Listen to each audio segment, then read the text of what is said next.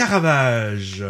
Euh, Caravage, c'est le biopic, un biopic sur Michelangelo Merisi, autrement dit Le Caravage, euh, film de Michele Michele Placido.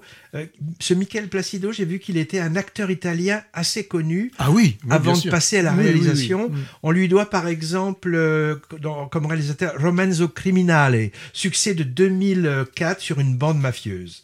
Alors, Caravage, c'est une bio filmée de celui qui est reconnu comme avoir euh, révolutionné la peinture religieuse à la fin du 16e, début du 17e. On suit donc son parcours mouvementé sur une dizaine d'années, quand il a environ 30 à 40 ans, entre Naples, Rome et un peu Malte. Alors on est au début en 1609 à Naples, qui n'est pas sous tutelle de la papauté romaine et où Caravage s'est réfugié parce qu'il est condamné à mort pour avoir tué un homme. Il tente là-bas en même temps d'échapper à des vengeances et d'intriguer aussi pour être gracié. À Rome, il y a un émissaire du pape qui est commandité pour mener une enquête serrée sur la vie et les exactions de ce personnage afin de valider ou non la grâce papale. Les interviews de cet enquêteur hein, auprès des gens qui ont côtoyé l'artiste, qui, en- qui alternent euh, coercition parfois ou, ou diplomatie menaçante par d'autres selon le rang social des protagonistes, sont l'occasion de nombreux flashbacks et on n'est jamais perdu car à chaque fois il y a le lieu et la date qui sont clairement indiqués. Alors le peintre nous est montré comme assez magnétique, hein, charismatique.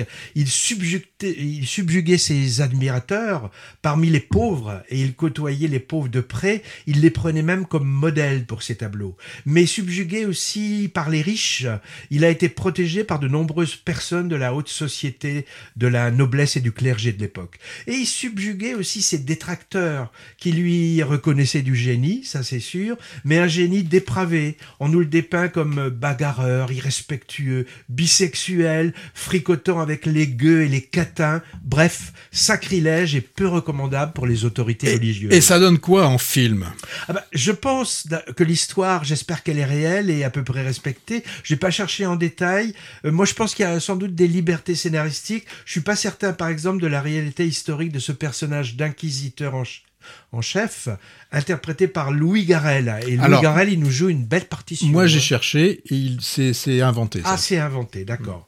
Alors, euh, Louis Garrel, le personnage partagé entre admiration vis-à-vis de sa proie et désir de le punir. L'interprète du peintre est très inspiré également. Son nom, son nom c'est Ricardo Scamarcio. On, et on trouve, tiens, j'étais, euh, j'étais le voir avec des filles, elles étaient subjuguées aussi par l'acteur. Si, si. Et on trouve également au casting une Isabelle Huppert, toujours aussi royale dans l'ambiguïté, et également Lolita Chama. Lolita Chama, c'est la fille d'Isabelle Huppert, en prostituée transfigurée en Madone sous les pinceaux du Caravage.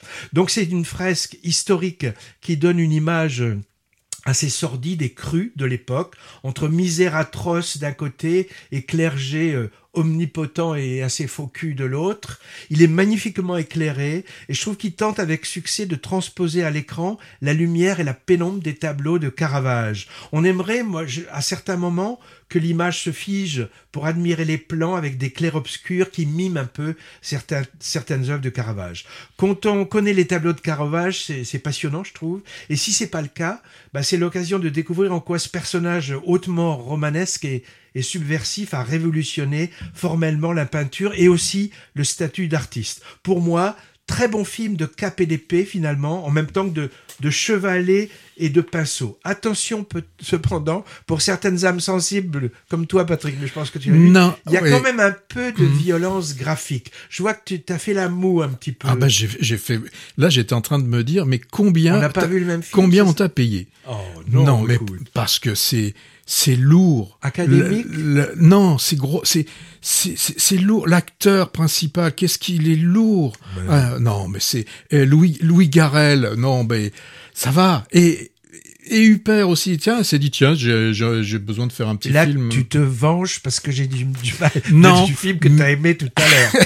Peut-être un petit peu, c'est c'est- certainement, mais non, moi ce ce, ce film, euh, je l'ai trouvé euh, indigeste. Vraiment, j'ai trouvé indigeste. En tout cas, euh, une, une, biopic de Caravage, c'était l'occasion de faire un petit focus sur les biopics de peintres. Mais je vois que l'heure tourne et qu'on n'a pas le temps. Donc, je ferai à un autre moment les films biographiques sur les peintres. Et il y en a des dizaines. Il devrait y avoir un festival du film de peinture. Ça existe peut-être.